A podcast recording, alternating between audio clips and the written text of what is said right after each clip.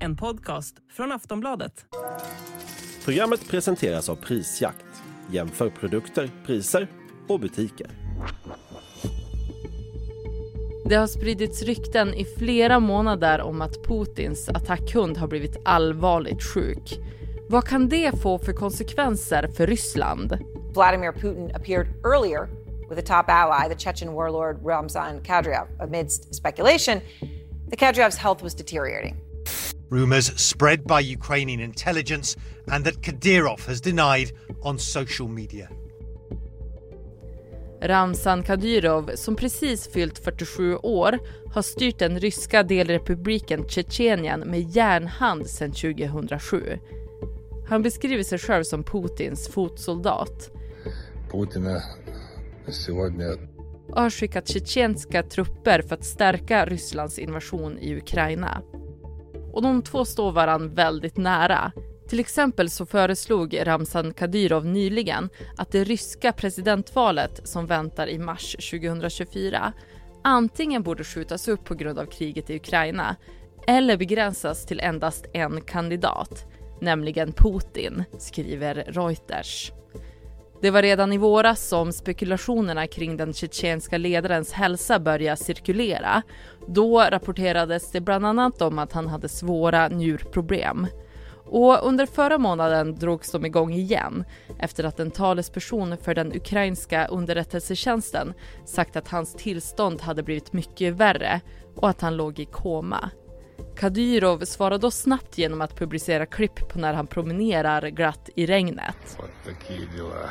Kadyrov kommenterar inte själv sin hälsa i videon och publiceringen har inte fått stopp på spekulationerna. Så hur beroende är Putin av Ramzan Kadyrov? Hur mår han egentligen? Och vad kan det betyda för Tjetjeniens framtid ifall han skulle bli riktigt allvarligt sjuk? Det och mycket mer ska vi prata om i Aftonbladet Daily. Mitt namn är Ellen Lundström.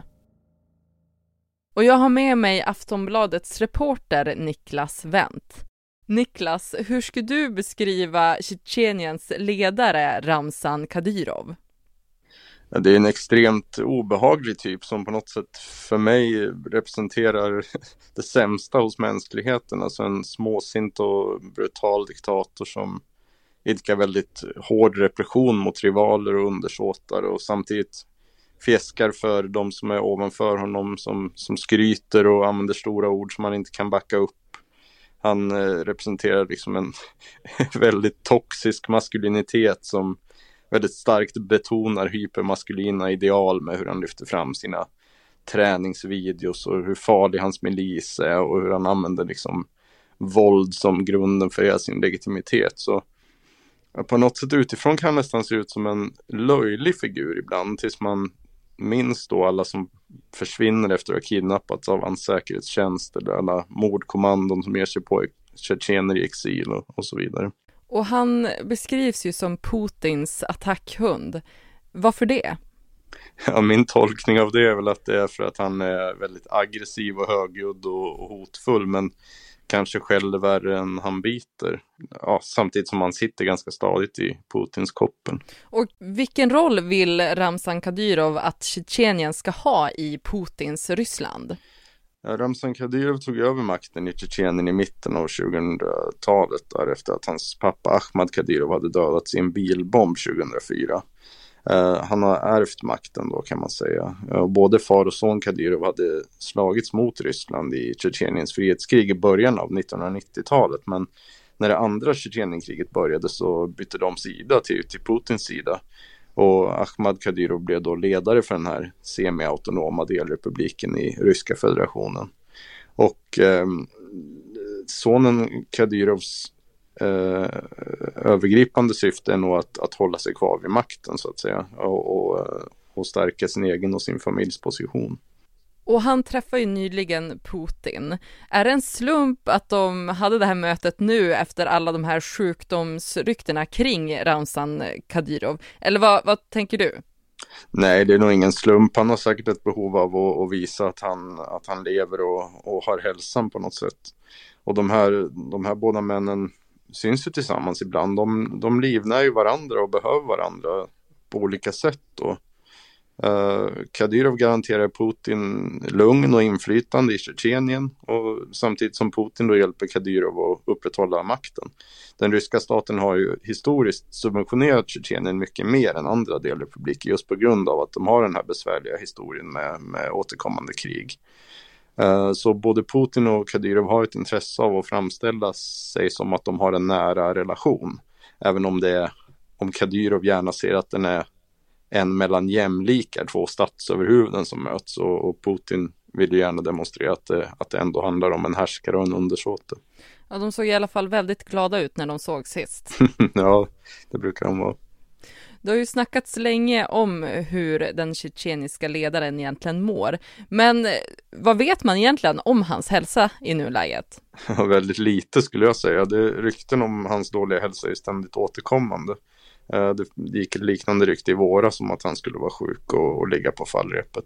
Varför är det så mycket oklarheter kring just hans mående? Kortfattat så är det väl två skäl till det. Dels att många har ett intresse av att sprida rykten om det och Eh, dels att folk som tar del av ryktena tycker att det är kittlande det går ju att se samma mönster i återkommande rykten om Putins hälsa där man skärskådar bilder från olika framträdanden och tycker att han håller sig i ett bord på ett krampaktigt sätt eller går konstigt eller har ett uppsvällt ansikte eller någonting liknande och så leder det till att folk hobbydiagnostiserar honom då. I Putins fall har det rört sig om allt från blodcancer och sköldkörtelcancer och Parkinsons sjukdom till hjärntumör och demens och paranoia och så vitt jag vet så, så finns det väl inga starka belägg för något av det där. Och kring Kadyrov då?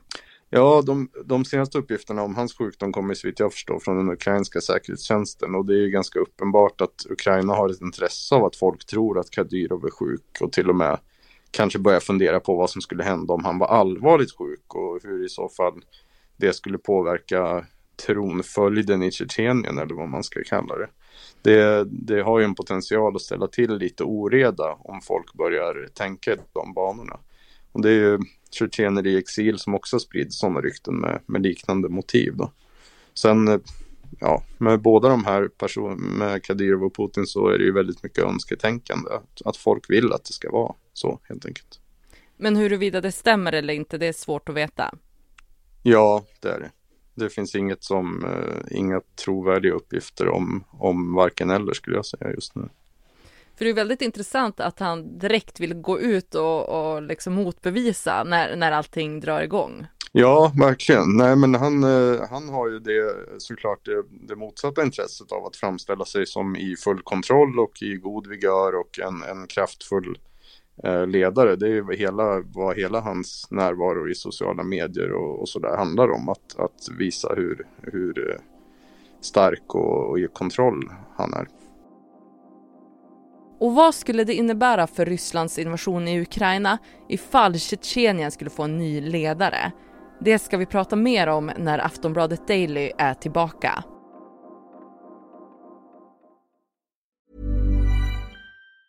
Normally, being a little extra can be a bit much, but when it comes to healthcare, it pays to be extra. And United Healthcare makes it easy with Health Protector Guard fixed indemnity insurance plans. Underwritten by Golden Rule Insurance Company, they supplement your primary plan, helping you manage out of pocket costs without the usual requirements and restrictions like deductibles and enrollment periods. So when it comes to covering your medical bills, you can feel good about being a little extra. Visit uh1.com to find the Health Protector Guard plan for you.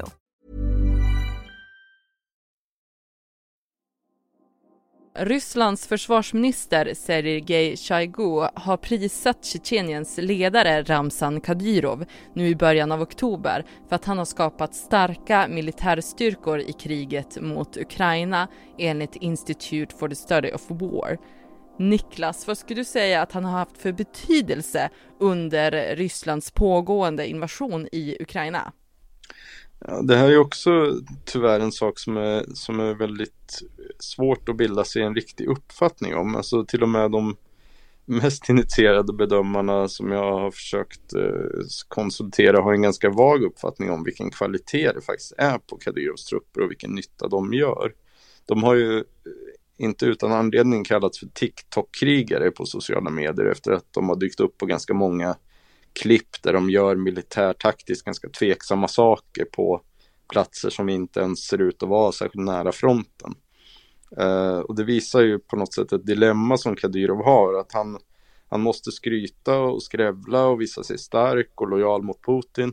Samtidigt som han inte har råd att förlora sina soldater, för han behöver ju ha dem för att säkra sin makt på hemmaplan. Vilken inverkan de har haft på slagfältet är ju lite oklart, men en intressant aspekt av det är att, att Kadyrov är den ena profilerade befälhavaren på rysk sida som har haft något av en frifräsarroll under det här kriget. Den andra är Jevgenij Prigozjin som gjorde myteri och nu är död. Eh, och Kadyrov har tidigare gjort gemensam sak med Prigozjin i kritik mot den ryska militärledningen då, även om han inte tog det lika långt. Men man, man kunde se efter Prigozjins död att Kadyrov tydligt försökte underordna sig Putin och, och markera att han inte var intresserad av, av något myteri. Eh, hans eh, specialstyrka Ahmad var den första frivilliggruppen som skrev kontrakt med försvarsdepartementet i juni. Alltså exakt det som Prigozjin vägrade göra och Wagners vägnar och som ja, egentligen föranledde det här myteriet. Då. Och man kan väl se att det, den lojaliteten återgäldas då när han får ett hedersomnämnande av, av Shoigu och så vidare. Och hur vill han nu positionera sig under det pågående kriget i Ukraina? Han vill ju att det ska se ut som att hans eh, trupper är väldigt starka och fruktade och eh, kan göra avgörande insatser. Eh, men jag är tveksam till om de, om de kan det, om de är tillräckligt starka, om man har råd att förlora dem. Eh, och eh, så jag tror att det är mycket som mycket som Kadyrov säger och som, som framgår liksom från hans håll som inte är sant. Alltså hur många de är, vad de gör eh, och så vidare. Och apropå att det har spridits mycket videos så har ju bland annat Kadyrovs egna söner synts till för deras prestationer i Ukraina. Men de har ifrågasatts på grund av hur sanningsenliga de egentligen är. Kan du berätta mer om det? Ja, hans, hans tre söner Adam, Eli och Ahmad och de syns ju ofta på, på videor i tjetjensk tv när de följer med sin pappa då på resor och möten. Och under kriget så har man kunnat se dem i, då i full stridsutrustning i, i vad som uppges vara i närheten av strider men som väl sannolikt är någon helt annanstans. Men det är ju en del av det här eh, iscensättningen av, eh, av liksom den Kadyrovska familjen som väldigt eh, krigisk och maskulin och, och, och, stark och sånt där som de håller på med. Jag tror inte det finns ingen anledning för dem att faktiskt vara med i några eh, riktiga strider på det sättet. Jag har svårt att tänka mig att de har varit det. Och nyligen så har ju hans dotter också utsetts till Tjetjeniens viceminister för sociala frågor. Vad säger det om den kontrollen som Ramzan Kadyrov har över Tjetjenien? Ja, det här är en långtgående historia egentligen där han, eh, eh, hans söner har eh, uppdrag i staten och hans döttrar har också olika uppdrag i staten. Och hans eh, syskonbarn har fått eh, framträdande poster och sådär. Eh, BBC har vid något tillfälle räknat ut att nästan hälften av de seniora tjänstemännen i, i Tjetjenien antingen tillhör familjen Kadyrov eller är Ramzan Kadyrovs personliga vänner. Så det visar väl att han ser det här styret av, av Tjetjenien som en familjeaffär. Det är, det är medeltida i den meningen att man säkrar sig själv och sin familj genom att förflytta makten via blodsband så att säga i, inom generationer och mellan generationer. Uh, hans eh, uh, 17-årige son Ahmad Kadyrov besökte Kreml i våras till exempel och blev fotad med Putin. Det sågs väl som ett led i uh, Ramzan Kadyrovs försök att, att liksom cementera sin tronföljd, att, att, att sonen ska ta över efter honom. För vi har ju tidigare pratat om Ramzan Kadyrovs mående. Är det det som händer då om han skulle avlida? Ja, det är nog hans avsikt i alla fall. Så får man väl tolka det. Eh, men eh, det, är inte, det är svårt att bedöma utifrån. Nu har ju han bedrivit en så lång terror mot dissidenter och rensat ut liksom oliktänkande och cementerat makten i Tjetjenien. Att det förmodligen eh, mest sannolikt skulle gå att göra så, att flytta över makten bara till sonen som kan fortsätta bedriva samma välde. Men det kan ju finnas dolda eh, sprickor inom det ledande skiktet i Tjetjenien som man inte känner till och som kan komma i dag då vid, vid en sån tidpunkt när ma makten måste flyttas över. Men så länge Putin tycker att, att det är bra att makten ligger hos familjen Kadyrov så talar väl det mesta för att det eh, kommer fortsätta vara så. Och nu är ju jättemycket oklart kring hans hälsa, men om han mår dåligt och om han skulle avlida, hur skulle kriget i Ukraina kunna påverkas av det? Ja, givet att det blir en kontrollerad eh, förflyttning av makten, alltså att, att, eh, att eh, barnen tar över så att säga, så, så kommer det nog inte påverkas så mycket. Och även om det skulle bli någon typ av maktkamp i Tjetjenien som, som tvingar Kadyrov-milisen att avbryta kriget för att säkra hemmafronten så är det kanske mer ett politiskt avbräck för Putin än att det har någon typ av jättestor inverkan på, eh, på läget vid fronten så att säga. Jag tror inte att, att den tjetjenska eh, styrkorna har haft så stor betydelse det senaste året åtminstone. Det säger Aftonbladets reporter Niklas Wendt. Jag heter Ellen Lundström och du har lyssnat på Aftonbladet Daily. Vi hörs snart igen.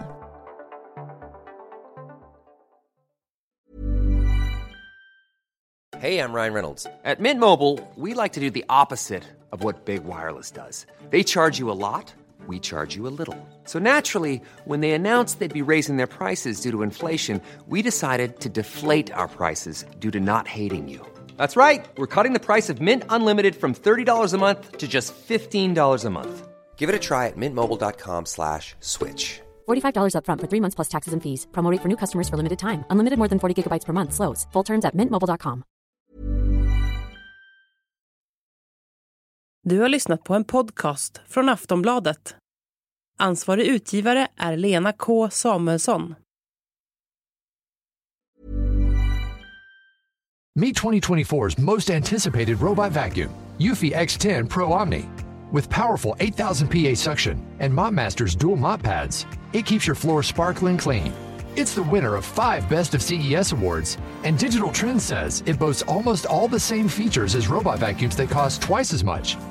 Want to know more? Go to eufy.com, that's EUFY.com, and discover X10 Pro Omni, the best in class all in one robot vacuum for only $799.